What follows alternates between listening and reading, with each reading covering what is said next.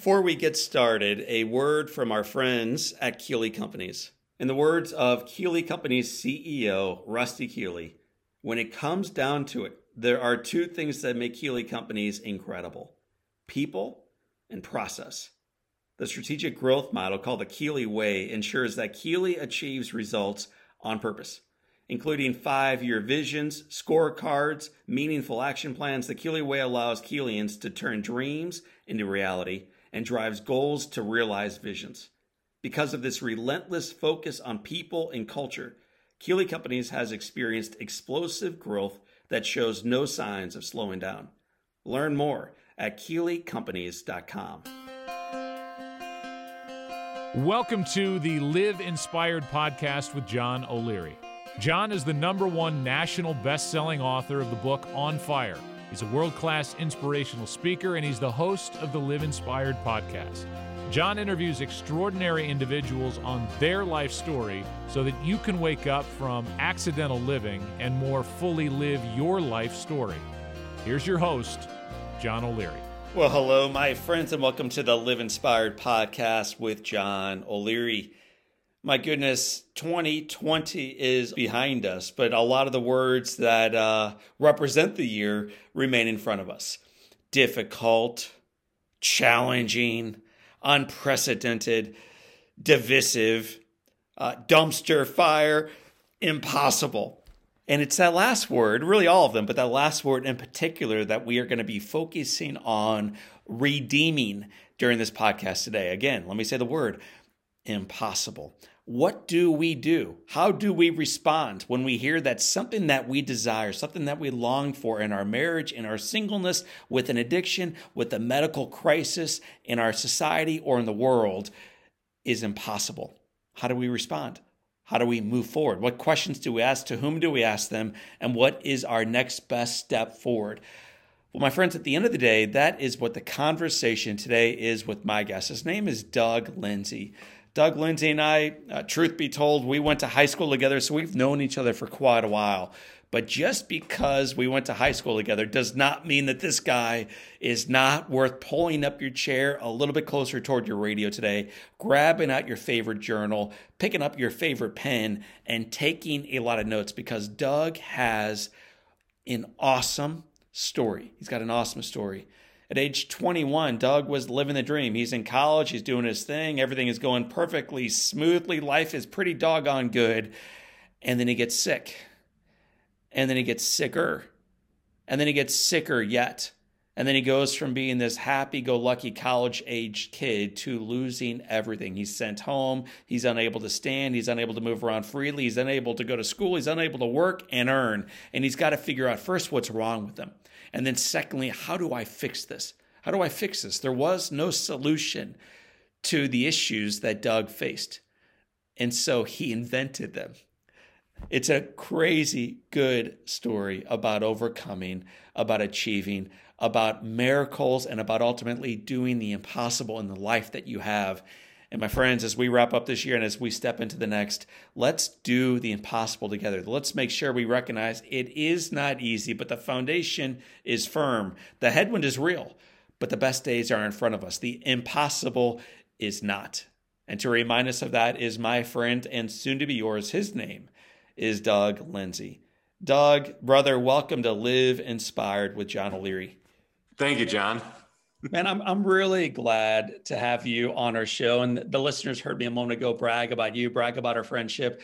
But when you meet somebody, whether it's in a hospital or on a Zoom call or at a bar or wherever it might be, and they tell you what they do for a living, and then they say, "So, Doug, what do you do for a living?" What's your response?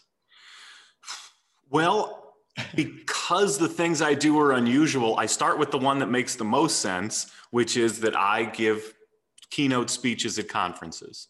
So I travel and I, you know, I, I address conferences.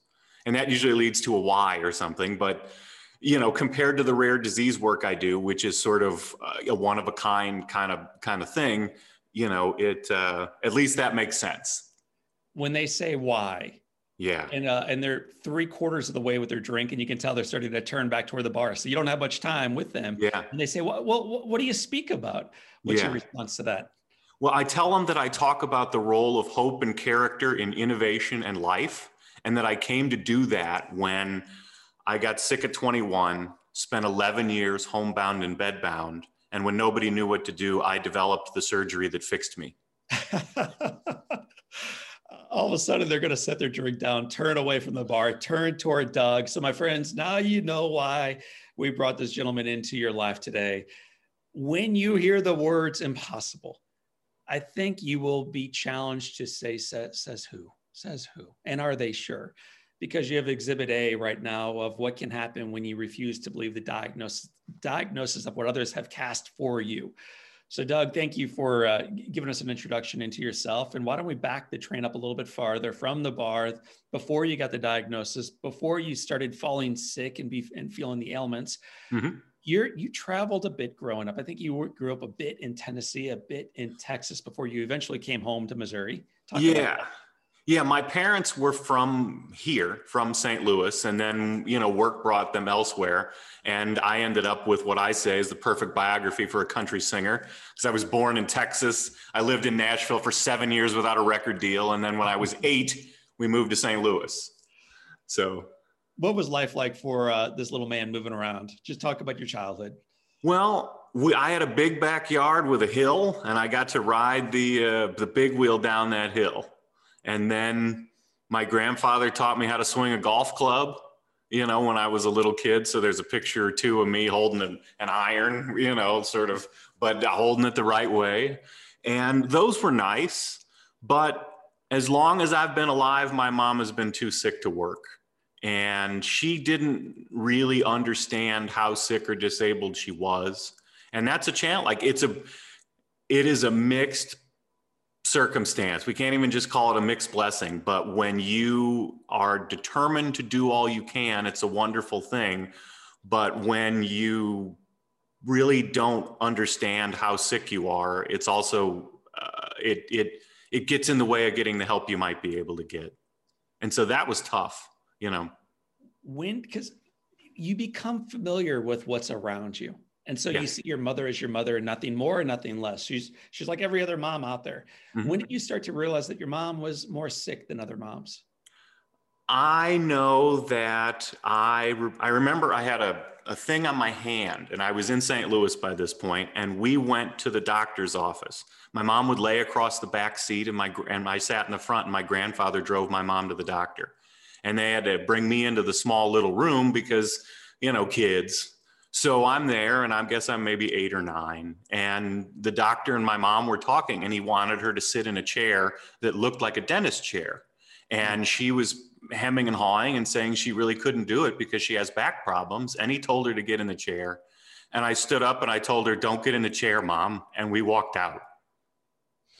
Because, and so at that point, it was already important to me to stick up for my mom and her safety over you know and and and a lot of times there is nobody to speak up for you when it's just you and the doctor and you don't know what to do but so at that point i was already sort of taking care of her you know at, at least in my heart and any chance i got I understand that you were not only a caretaker and an awesome son and an advocate in your early days, but also a lot of fun. Uh, yeah, I've heard you described by several of our fellow friends. We went to the same high school for our listeners. We several did. people refer to you as the life of the party. well, I, I've always been talkative, and I just think I'm funny. You know, like I have a knack for for putting things together, and and you know, for for I little kids don't know what to do but by the time you started to get to be the level where you were strong enough to hurt somebody, I sort of was able to live by a couple rules. And one of them was you don't make fun of people for things they can't change. And that's you know like but when when you grow up and you become a loving person and you figure out how to integrate yourself into this world and give good things back that's one thing. But when you're a snot-nosed 13 year old or 16 year old or something at least that kind of code really created a circumstance where if somebody had a dumb sweater they were going to hear it. But if somebody had a problem they could count on me. And like that you know that was the beginning of something that that just of trying to live by by a code And so you could be fun and, and funny and, you know, I remember being a kid and I sat down bored one day and I went through the yellow pages and I cut out cartoons and I built a little book that was kind of like, you know, Leno would hold up things with the, you know, the, the, the thing from the newspaper and read it. But it was all the cartoons and I made basically jokes, a flip book of, of, of jokes from the different cartoons in there. You know, you'd have some, some, some wasp or bumblebee, you know, attacking an air conditioner. And I'd sort of write a joke under that. Or, you know, like these three big headed guys, you know, in a moving van. And you're like, can they even move their heads, let alone your sofas? Or so, you know, just being joyful and funny was was a, real escape for me. And, you know, I won't talk much about it, but I my father was not a big fan of me. And I, you know, I think he had lots of problems, you know, that that and he just I just never very felt very welcome at home. And so, you know, places like school were sometimes a retreat and being funny and being of service were, were ways to, to really know that, that I made an impact in life when, you know, sometimes I didn't seem like I, I had the, the warmest reception. Know, Doug, it seems to me most of us get the confidence we have later on in life from the foundation of our family. And your your mother was very sick from really your earliest memories. Your mm-hmm. father, mm-hmm. as you said, uh, and I think you understated it, wasn't wild about you for whatever reason. He wasn't wild about you. He wasn't the most praising of fathers. And yet you portrayed in school and still do as a man great confidence. So, where do you think that confidence came from? I felt like I was a person of destiny, and I had no idea what that means. But it, it sometimes you feel like you're a mission. You just you feel like you're a mission driven person. And you don't know what that means but you just get this sense that there's something you're here to do. And you know it it was a challenge. I mean i could i could sit down with a math test and get every question right and still get an 80% now how does that happen because the way my brain works i could miss three or four of the questions and not even fill them out and not see that i missed them like I got diagnosed with a learning disability at 40 you know like at which i lived with. And and and and the doctor was like you helped coach me on my tedx talk. I've worked with you. I would have had no idea that your brain was coping with these things. And so you know i had a real trouble learning to read but all of a sudden my brain clicked and i could do things like read upside down or read in a mirror or read upside down in a mirror or, you know like really but I could read the same speed as as normal because reading is such a challenge for me. So, you know, it um it but I liked learning and I loved ideas and you know, and I like people. So those things those things worked in my favor too.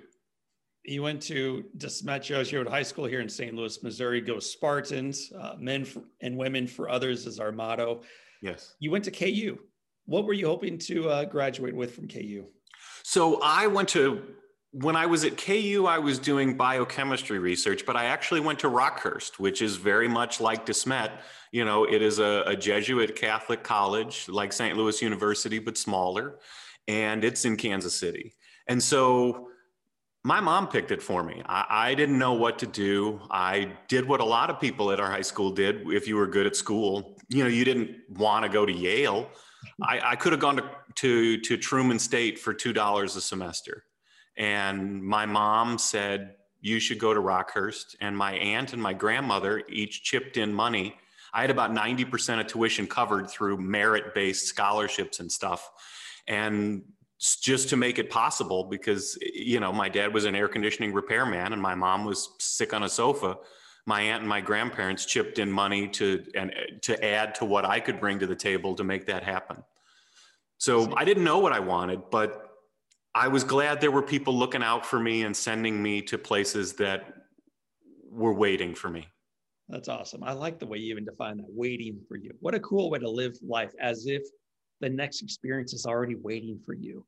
Well, so, you met Mr. Mess. You know, you know, I mean, sometimes they see in th- you know my advisor at rockhurst put me in all of these very complicated chemistry classes when i was just going to be a biology major and an economics major or something but he could tell very early on that I was probably going to be a biochemistry professor or something, that I was, that there was no level of sophistication in this field that they could throw at me that I wouldn't handle well and that I would probably like it. Hmm. And when you're, when you don't even know what biochemistry or organic chemistry is, how, how can you even know if you like it? Right. So, so there were people waiting for me and it was, it was, it was nice to have that kind of guidance. And it's been nice to find situations where we can, guide others too. So you have these counselors, these teachers, this this future waiting for you, and great friends now waiting for you, and you're living the normal life, and you're having a blast. And then life begins to change. Talk about the night sweats and the fatigue and everything you begin to experience. Yeah. So I get this job at KU at the University of Kansas doing summer biochemistry research. And there were all these projects and I could have picked from. And I picked the one that I thought would give me the best background to maybe understand what was going on with my mom. And, you know, so there I go. I show up and I am surrounded in a laboratory with I don't know a million dollars worth of equipment. You know, there's these big there's big machines and high pressure liquid chromatography, you know, machines and mass spectrometers and all of this exciting stuff. And here I am a few weeks in and I'm sweating and I'm spilling stuff and I'm I'm sort of like comedy of errors level of of failure, you know, at, at, for a couple days. And I go home for the weekend, and when I get home, my mom says, maybe you should take your temperature. It's like 102, and I'm very sick. And I may have been surrounded by a million dollars worth of gear and a bunch of PhDs all toiling to, to make the world a better place, but nobody, including the scientist that I am, thought I should take my temperature. So, so I turned out to have mono, and I basically rested for the whole summer, hoping I could go back to school and I made it for one day of my senior year. And just walking to class and back was too much. I came home and laid on the table in the dining room of our little townhouse with the room spinning and, and just feeling like feeling as sick as you can. I mean, I would lay on the floor and still be exhausted and say, like, it feels like the floor isn't low enough. Mm because you know when you're standing you want to sit. If you're tired when you're sitting you want to lay. If you're laying and it doesn't cut it like you're just like man it feels like the floor isn't even low enough for me to lay on. Almost like a flu like a, a terrible flu that never will pass. Yeah. And so the problem was i'd spent all summer recovering from mono or whatever god's name happened to me. And when i got sick at school it occurred to me that i had what my mom had and I dropped, I called her and said so. And then I dropped out of school and came home and withdrew. And carry us forward, man. So you're, you're out of school, your mother is at home, you are unable to get up, you get exhausted when you stand and walk over to the pantry. So what do you begin doing? So the first step is to try and figure out what to do. And there was a doctor that I saw, and he had seen me as a as a child, but also seen my mother. And when, you know, the word was, we're worried that this is happening to me, he took it very seriously.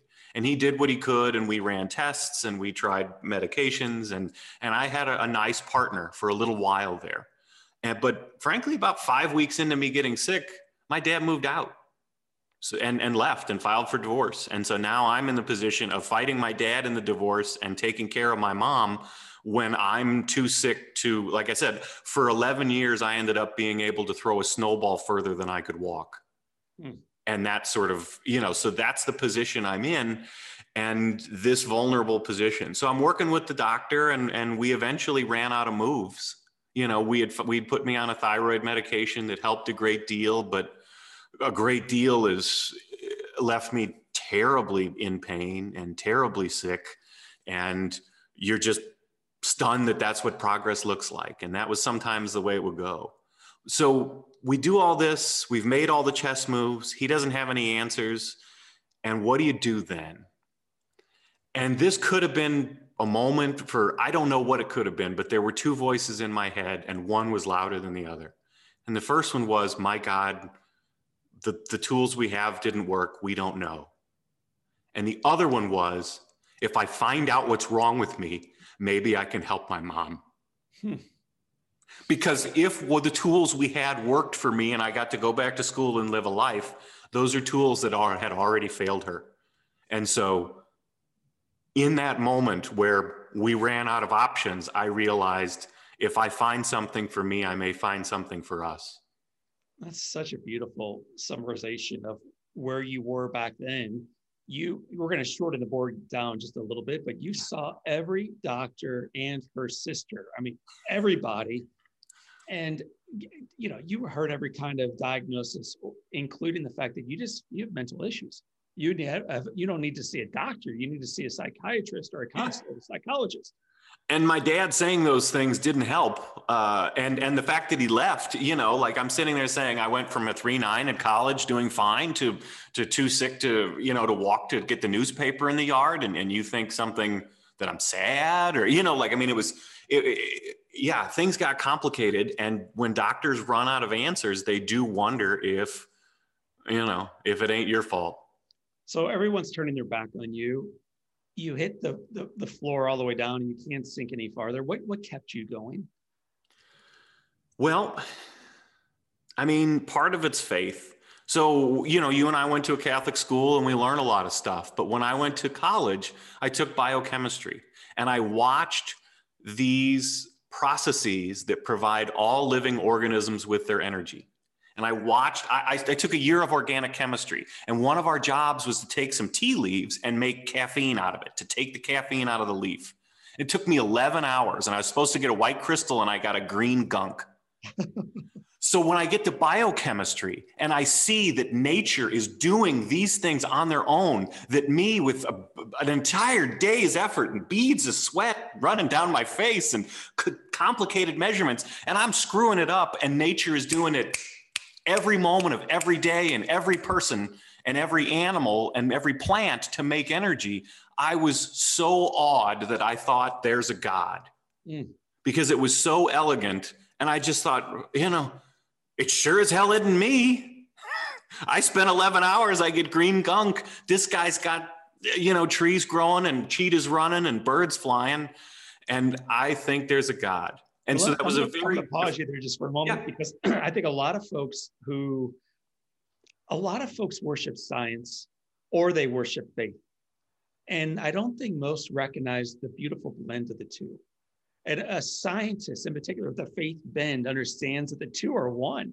So just yeah. go a little bit farther into this because I'm I'm uh, I'm floored yeah. by by your understanding of how complicated life is, and you're not that good to create it. So I'm sitting there in, in all of the classes I took, there were levels of complication that they didn't get to. In high school, they're teaching you things and they and they kind of go, remember, okay, in the movie Dirty Dancing, they had the, the the, the poor girl running and then they would go, We'll do the lift later. You know, and she's like, I, I don't, you know, and she, and so they kept putting off the, the complicated hard parts. And I finally got to enough school where they revealed the complicated hard parts. And it was so beautiful to me that I thought, wow, like, this is where all energy for living creatures comes from. And it's so neat that there's, I mean, the simple phrase they used, you know, in philosophy was a watch without a watchmaker. What are the, if you encounter a watch, what are the chances there's, there's no watchmaker? And that's sort of just what I was left with was I, what I'd been asked to take on faith now seemed apparent to me because I don't see if a God created the universe, then why wouldn't he or she be using the, the, the, the tools of nature? It's mm. not as if you don't look in the middle of a cell and see DNA and go, oh, there's look at that. There must be no God if there's this double stranded thing. You look and just say, the fact that there's something is special. And the fact that it works out at all like this is miraculous, even when you're sick. And that reminds you how fragile life is. But either way, you're still left to say, my Lord, what a what a what an event, what a thing we have happening.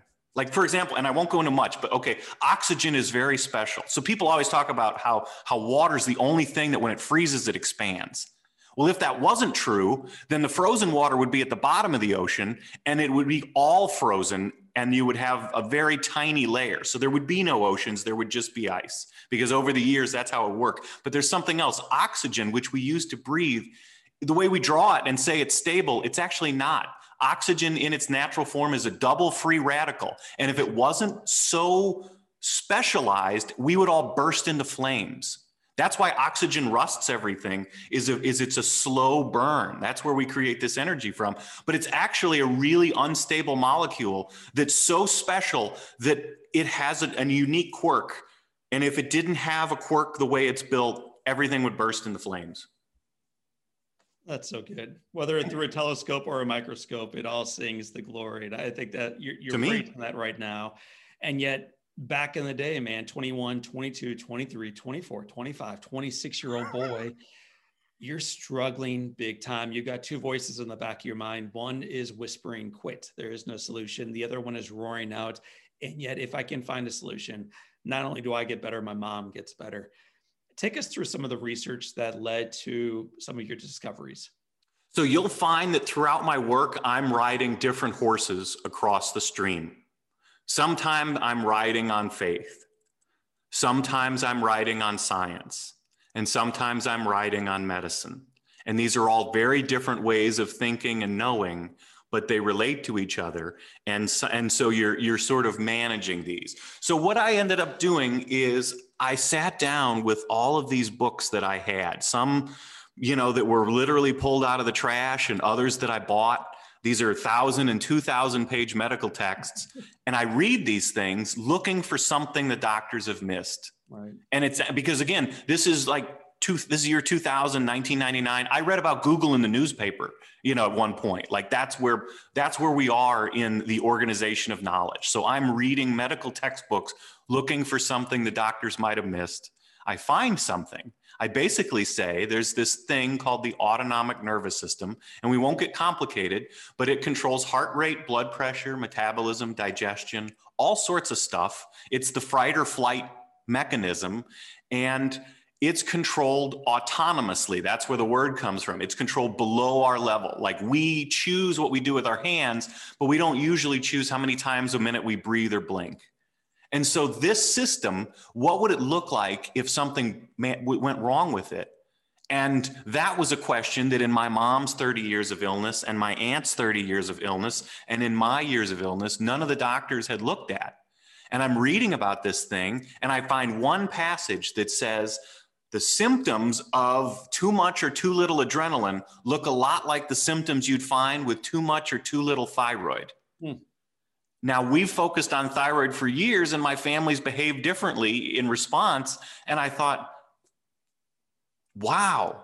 And the difference is adrenaline lasts 90 seconds. Because I once had a doctor tell me the, this, the rate of which your symptoms change are too fast to be accounted for by a thyroid problem. Well, adrenaline lasts 90 seconds. That's pretty fast. So I put these pieces together. I started reading. I started reaching out to friends who'd gone on to medical school, and I started finding articles and sending them, you know, can you get me this from the library? And I'm reading 50 of these.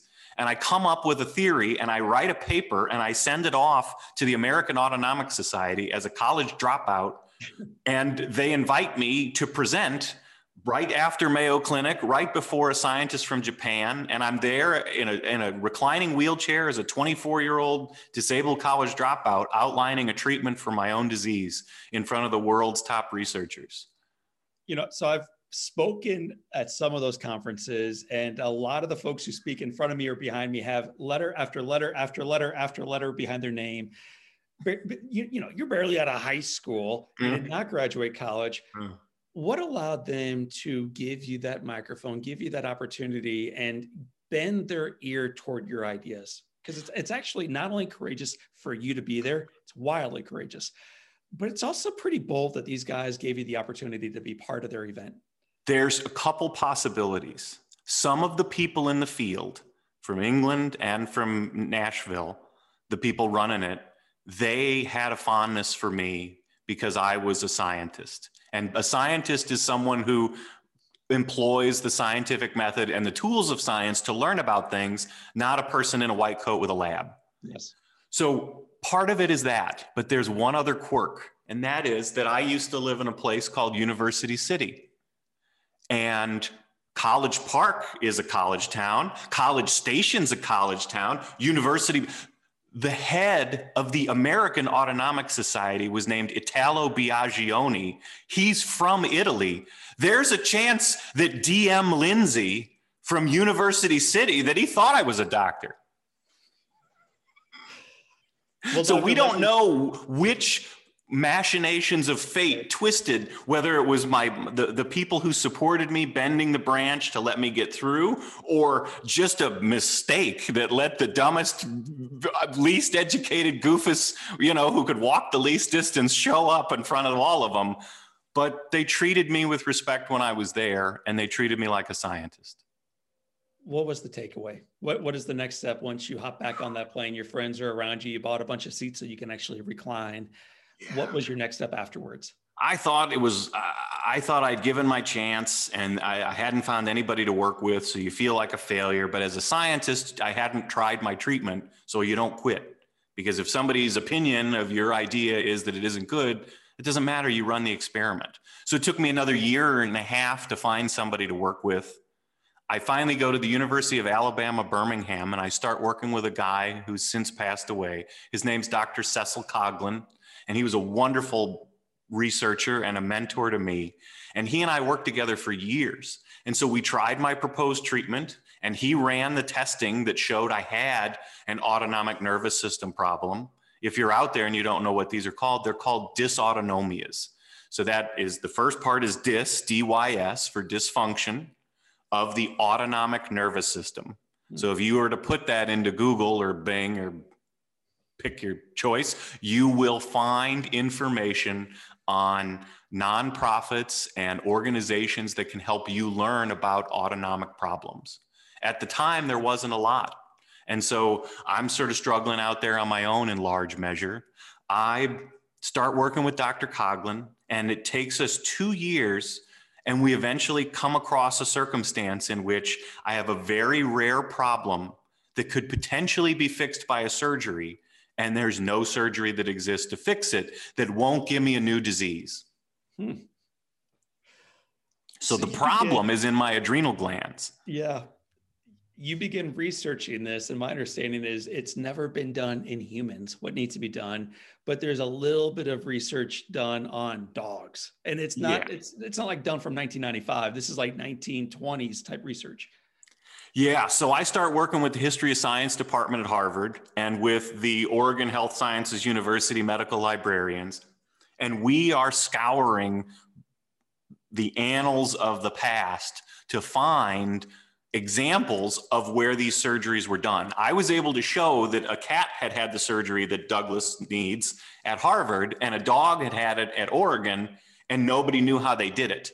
And so these people helped take up the challenge and try to dig and find with me and you know with anybody that was working with us how can we figure out how this was done? And so we found that it had been done in rats and then cats and the breakthrough was dogs because the dog is as big as a fourth grader which means we're going to you know we're in human size now. And so it eventually took two and a half years let's see, the whole thing, it took four years from the time I knew I needed a surgery to the time I got one. Two and a half years to prove how to do it, and then 18 months to build the team. So now I've been sick 11 years. Like just, I know because people, I just keep throwing dates. Now I'm 30 and change. And would you level set for us to let us know what your life is like at this point physically? I spend 22 hours a day in a hospital bed in my living room. I write with dictation software. I am too weak to hold a book up. So I read on my side and I read one page and then I flip the book and read the words upside down and read the, the, the page on the other. And so I am able to get around my house, but not much more than that. Mm. And I am able to manage complex information, but but I'm also just pretty darn sick. And I'm also taking care of my mom as best I can. She's in a nursing home, but I'm in daily touch with her and them, and we're we're doing our best to survive. And at that point, I developed new uses for a handful of drugs, and they were helping both me and my mom. All this from a college dropout who is struggling profoundly financially and physically and emotionally. And before I hit record on our podcast today, you and I were talking about you know school and old friends, and we also talked about a four-letter word, hope. Yeah. It's an incredible, incredibly important word for me, and I know for you. So, first of all, how would you define hope? So, the way I tell people is look, if you look up the dictionary definitions, they're long and they're wrong. And they often talk about the desire for and expectation of fulfillment of something. And I say that's specific hope. Like, I hope I get into Yale. And that's a trap. And I'll tell you why it's a trap, and then we'll look at what hope is. The reason it's a trap is that it blinds you to success greater than you're aiming for and it blinds you to gratitude for the good things that happen every day. If you are laser focused on one narrow thing, you can miss the wonderful things that happen each day and you can miss a chance for a future better than you're you're dreaming of. And so what hope is, I needed to know this because I needed something to build on that when everything else fell apart, I still had something that I could believe in. And even believing in God is hard because what we but hope is the belief that something positive can happen. And that to me is the entirety of the definition. So, hope is the belief that something positive can happen. And the reason that's so important is now, if something positive happens, you're ready to acknowledge it and capitalize on it and go for it. Mm. And so it doesn't take a lot. And people say, like, oh, no, I'm stuck, nothing can happen. And I would do this to my mom. This this poor woman in chronic pain and trapped in a bed in a nursing home. And you would be able to go through the thought experiment and say, can your life get better? And they go, no. And you say, well, could we make your life worse? Could we hit your foot with a hammer? Yes, that would make your life worse. Okay, so your life can change. What are the chances it can only change in a way that makes it worse? I can't make you better. I can't heal you today. But would it be nice for you to talk to somebody that cares about you? Would it be nice to watch a show that, that helps you relax? What can we do that brings joy? If hope is the belief something positive can happen and you believe that, what can we make happen that's just enough to remind you that there's value and joy in persisting even in hard times? So, Doug, you know, you are a champion now of hope for others. But when we are at the bottom of the well and the light is fading and the water is rising, it's very hard to see that same glimmer of hope for us. So I'm just curious who back in the day were the individuals, the champions of hope for you? Where did, where did you lean uh, so, I didn't get a lot, I didn't think, from my dad, but I ended up with this amazing roster of scientists and doctors who made room and time for me. And again, this is absurd. I am a college dropout who's bedbound at home and I've invented a surgery in my living room and we're going to bet my life on it. It all sounds like nonsense. At one point, the Japanese ambassador's son came to my home and met with me so that he could take my medical records to Tokyo because he was a physician and he could make my case to the Japanese surgeons in medical Japanese. I mean, the E.D. Pellegrino was the chairman of the President's Council on Biomedical Ethics, which means when George W. Bush wanted information on bioethics, he turned to his council, chaired by Dr. Pellegrino of Georgetown. And Dr. Pellegrino was my advisor for about six years. Mm. And these people made time. There was a guy named Ken Blumer at WashU. He's a cell biologist, but he happened to work on the kind of, of receptors that relate to adrenaline. And that's you know where i was studying. And so dr Blumer worked with me over the course of maybe 14 years total giving helping me understand how hospitals work how universities work how research works and and things that that were inside information that could help me succeed but that weren't about making me better. They were just about keeping me in the game. And these people believed enough to keep giving and also you know i had friends but if I had to pick one, you know, and I had family too, and they we were all trying. We all continued to not give up. Me, my mom, my aunt, but a guy named Matt Krentz, and Matt Krentz is a guy who wrote, produced, directed, and starred in a full-length sports drama, and he was at the time a waiter at a restaurant called Citizen Kane's. And one point we were talking, and I and, and I said, Matt, you're the most competent person I know. Why don't you make up a job that only you can do and pitch it to these people instead of pitching movies where they need to give you 50 million? they could give you a million, you know, and, and you could stop them from stepping in horseshit. And it turned out I, I was in the hospital when I said that, but within a few months, he'd thought up a job and he was vice president of a tech company. But but he did the same for me. No he rode he when my mom moved from one nursing home to another, he went along because I couldn't. So, you know, so those are the people that were pushing for me. So you have this team, both medically trained and also dear friends who are there for and with you you go ahead and have this surgery on the on the adrenal gland and, and we won't break this into the specifics but needless to say it's it's a it's a risky surgery it's never been done before mm-hmm. yeah what what is your expectation as they are putting that little mask over your nose and they're saying count backwards from 10 yeah. what, what do you think is going to happen my job as a scientist is to run the experiment and so i am actually not in a position to know what improvement would look like but if this was what was making me sick and we are able to treat it, I could improve or should improve. And that was all I could point at was th- that vague of a circumstance. And, and, so there was no this this many push-ups or this many the doctors couldn't give you a prognosis. They couldn't tell you we've done 50 of these and here's how they worked out. They were like on the same page as me. A, a people involved in an innovative surgery and people who were showing clinical bravery by stepping up to do something that changed my life. You know, years ago, I read a book, and, and, this will get half the audience booing me in a moment, the other half cheering, and I think they all should cheer. His name is Ben Carson. He's a brain surgeon, and he wrote a book called uh, Take the Risk and, and he's a he's a radical brain surgeon, but he asks only four questions as he gets ready to do or not to do a surgery. And the four questions are: What's the worst that can happen if I do nothing? What's the best that can happen if I do nothing? What's the worst that can happen if I do the surgery? What's the best that can happen if I do the surgery? And then whatever the answer is, I'll do this. I'll do this. And because of those four simple questions, he would do surgeries that nobody else would touch. Nobody else would touch. But he realized they are far better off if I try to do this than if I do nothing. And to, as I read about your case, a lot of doctors were saying this is malpractice. They should not put this boy through the surgery. And yet, that surgery ultimately is the surgery that gave you back your life. Yeah. Yeah. I, I went from being able to walk 50 feet on the day of the surgery. 130 days after the surgery, I could walk out of my house and walk four miles in January. Hmm. And after 11 years in a hospital bed,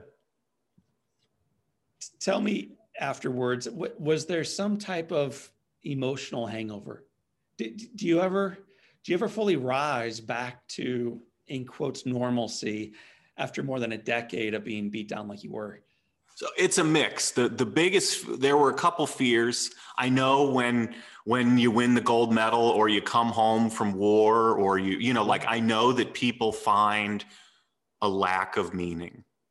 And I was determined to make a success of this, of the life, if I got my chance. And I was also determined not to, as somebody who slays dragons, go find the next one and say, I can't be happy until global warming is solved and just pivot right from I fight surgeries and diseases to the next big thing. I was determined to, to, to to find a way to live authentically and build something special to do honor to the person who suffered and hoped for that chance. And so i did okay. I had to go back to school you know? I mean walking really is nice if you couldn't you know? Like driving a car is is you're just you're going to the store and you're like oh they're out of what i wanted. So you know it, it it, it, was a mix and life was still hard. And and you know that's the other thing. Humans are not designed to feel intense emotions for a sustained amount of time. And so joy fades and sorrow spikes but it doesn't maintain that same you know like intensity at all times. And so i needed to be ready for those. And i also needed to know that winning wouldn't make life not hard. Hmm beautifully said. I'm curious when you were able to walk out that front door and go 51, then 52, then 53 feet, then four miles. What was the first real physical thing you did that you had not done for the previous decade? When I made it to the corner a block away. I sat on, they had a little retaining wall and I just, and the street was wet and I just sat on it and cried because I lived on that street. I grew up on that street. I've walked it a thousand times or 10,000 times. We don't know. And I, I walked there and I sat and I thought, I had no reason to believe I would ever be able to do this again. Hmm. And that was one of those moments, you know, also going on a walk with a friend. And maybe that walk was just around to the stop signs at the corner a couple times, but saying, that's 10 times what I could do 40 days ago. Doug, you and I both share the the honor. I think it's a great honor. I've been invited to speak a couple thousand times, and one of the greatest honors I had was to speak at my high school for their commencement address. It was a blast. You had the same honor a couple years before I did. When you spoke to those kids graduating and taking the tassel from one side to the to the other, and you shared your heart, you shared your story. What were you hoping they would receive after you dropped the mic? How were you hoping that they would be better because of your experience? Well, the most the most startling thing as a man who's six foot one and has a deep voice is that I never feel small until I go back to high school, and I finish speaking, and they send him a guy, a kid up to the microphone who's both taller, and he goes, "Oh, Mr. Lindsay's a tough act to follow," and I'm like, "My lord, how did you find somebody bigger than me?" I mean, it was quite something. Walking down the hallways, I felt like you know, like I was 14 again because there were people bigger than me by a lot. Right. But leaving that aside, I had a chance to give this commencement and I had just gotten my own degree. So I was now 38 years old and a college graduate, whereas I wasn't all those years. And I had gone back to school and I'd seen something. So what I wanted to convey to them was two things that what's special about college and what's special about some of the school years is that there are people helping you learn and that for the rest of your life, you'll have to be in charge of your own learning. And so they're blown away by the freedom, but I was blown away by the support because there was somebody checking in on me, even if it was the test. The test was checking in on whether I'd learned anything about this or that. So that was special. And the other thing I wanted them to understand is that adults are so nice to kids and want to know what they do for their future, but that is an unrepresentative sample. I want to know what your kids are going to do when they grow up because I like you and they're cool and I want to hear about them. But other folks don't care, you know, the people at the mall or whatever. So people grow up thinking that that the world is invested in their dreams. And it's much better to realize that you can connect with people if you focus on what they care about mm. than to believe that the world cares about your dreams because they have their own dreams and they don't. And it's not mean because you don't necessarily have a deep emotional investment in people you've never met streams all the time either. Awesome. Really well said. Before we hit record, in addition to hope, you and I were talking about living life on the margins. Tell me what that means to you. I was trying to, I mentioned that that the best basketball team doesn't win each game by a margin of more than 10%. That like the best NBA team with all the all stars and everything else, they still don't win by an average of more than 10 points a night. And what that tells me is that, and that means Michael Jordan's Bulls or Steph Curry's, you know, like whoever you pick, life is won on the, the margins. And that's why knowing what a best effort looks like and giving it is really essential. And if you don't, there's so much of the world that wants to tell you why you can't or why no one's listening or why like just the truth is if you give a best effort and you don't succeed you know that you can count on yourself. And that if circumstances change so that you can succeed that best effort will take you across the line. But if you can't give a best effort then the world could set up a spot where you could win and you might still lose. So that's how you live with yourself and fail or succeed is learning about what a best effort is. And that is to me, that's how I lived every day sick when I wanted to be well. That's how I kept going. As I said, I said, and I wrote this in a book that didn't get published yet, and that's fine. I said, I did my absolute best. It could not have been done by me on this day. And that sentence prepared me to honor my effort and get ready to do it again. It's a great reminder for all of us. In addition to speaking, I know you do some consulting. We just t- talk briefly about what you're working on with that, with other patients and as you yeah. advocate and research with them. So I, you know, so I still have my own health struggles and I know what it's like to be a patient. But one of the things I realized was after I would give a speech, people would come up and even if they had companies, they would say like, that was a great speech. And then they would tell me about their neighbor or their sister or their, their, their husband who was sick. You know, they wouldn't say, come talk to my company. They would want to tell me about who they wished I could help. And after I got to help a handful of people or more than a handful of people, and there was one instance in particular where a very skilled advocate had been working for months, and I was able to give them new options in 90 minutes in a disease that I wasn't much aware of. But just because I understood hospitals and science and research, I realized maybe I should, maybe I could do for others what I did for my mom and my aunt.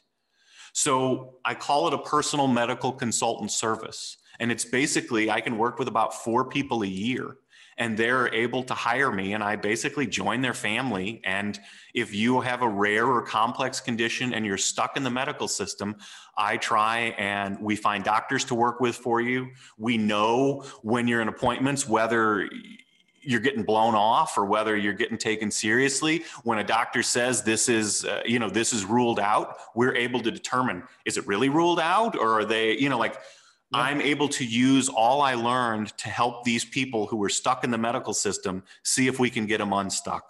And mm. so far, it's gone really well with the with the, the families I've worked with. And they work hard too. Like because life is again one on the margins, all of us are trying our best. Because if I if I get a case, the only thing I know for sure is that the best doctors in the world have already tried and come up empty. And I don't even know if I can we don't know what's possible in terms of an outcome, but we know that we can bring order and care and a good supportive care team and some answers to people who are struggling.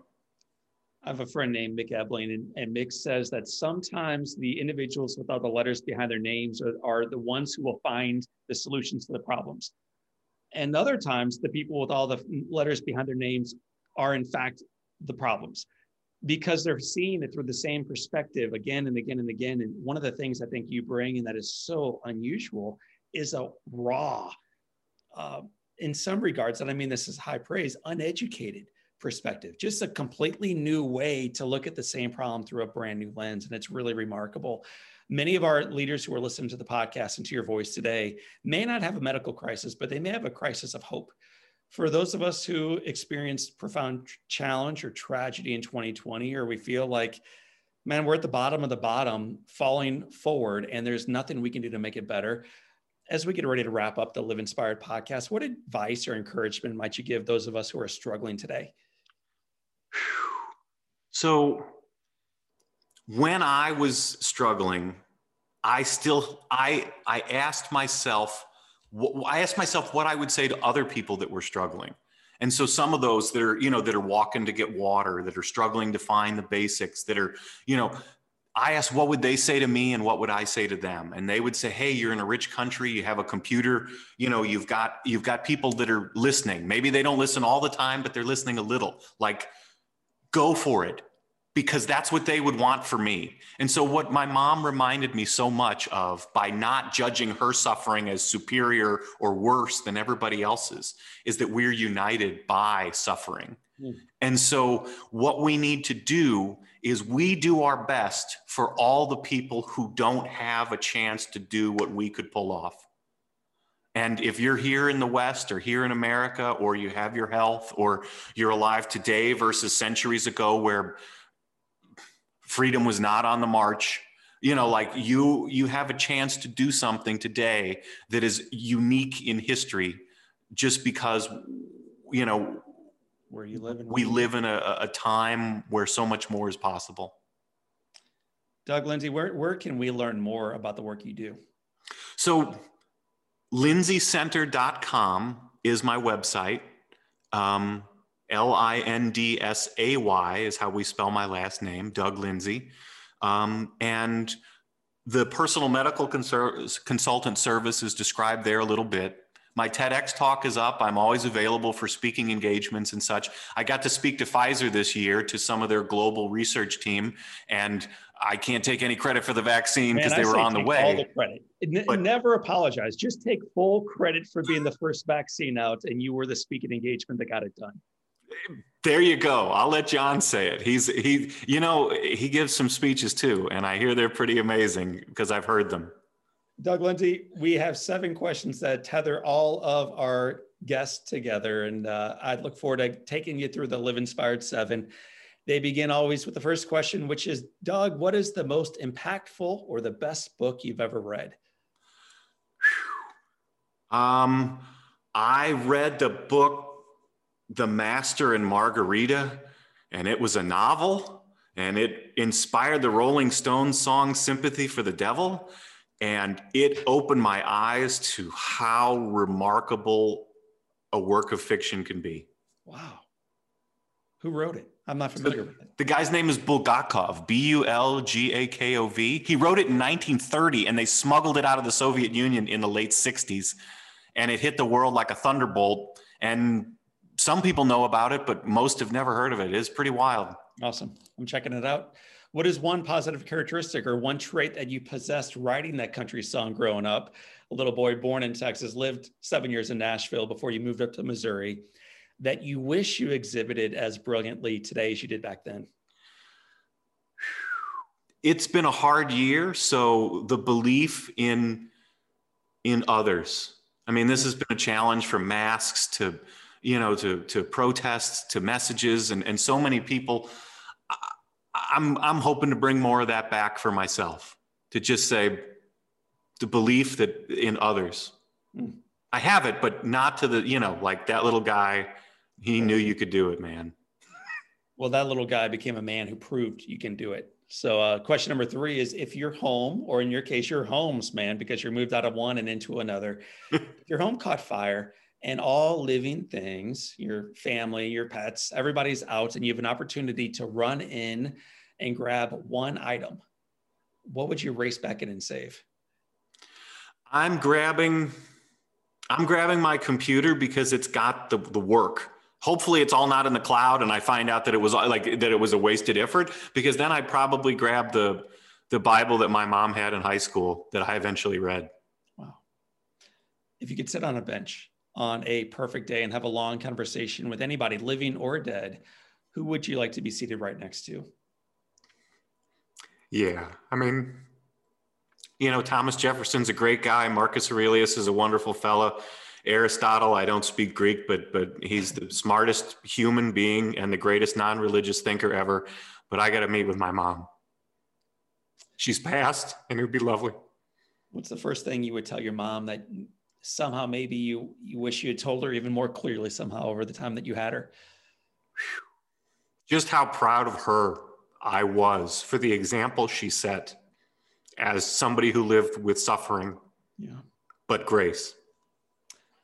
What's the best advice, Doug, that your mother or anybody else ever gave you? In science, you run the experiment. I mean, when when you know the opinions, I, I, do this all the time. I'll get in front of a room full of doctors, and I'll and I'll hold up letters and say, "This is a colleague, uh, your professional medical opinion," and on and on. And how much do you value it? And they'll say very much. And then I'll say, okay, now let's think of it as an experiment. And here in this envelope are the results to this to the to their experiment that's never been done. And here are your five smart friends of what they think's going to happen. Which do you want? And they always say, give me the results. so when you have something and you're not sure, sometimes if it's feasible, you run the experiment. What would you tell your 20 year old self? This is about a year before those hot flashes, night sweats, and fatigue set in. So, what, what advice would you give your 20 year old self? I mean, leaving aside the medical tip of, hey, buddy, adrenal medullary hyperplasia, autonomic nervous system, here are some meds that you can read about. Leaving that aside, I think that man at 20 would want to know that, like, love beyond just that small family unit of me and my mom and stuff that love is real and that he's okay. He's okay and it's okay. And the best is yet to come. And it leads us to question number seven for dr Doug Lindsay. It has been said that all great researchers, scientists, human beings, Doug, can have their lives summed up in one sentence. How would you like your one sentence to read? I used to joke with my mom all the time because the thing I did was was was pretty complicated. That people are going to look at me and point and say, "That's the guy who did the thing." The, the, you know, like it's a complex enough story that the that's the guy that did the thing. That is the guy that did the thing that found the symptom that triggered the illness, invented this surgery, created the team, and did it all somehow fueled by hope and inspired by faith. And Doug, you shared your heart today. And man, I've been your friend for a long time, but this was a blast. I'm really glad that we sat down and made time for this. Me too, John. Love you, brother. And love you too. Congratulations on the life that you continue to live. It's quite an inspiration. Thank you. My friends, that is Doug Lindsay. He is powered by hope. My name is John O'Leary, and this is your day. Live inspired.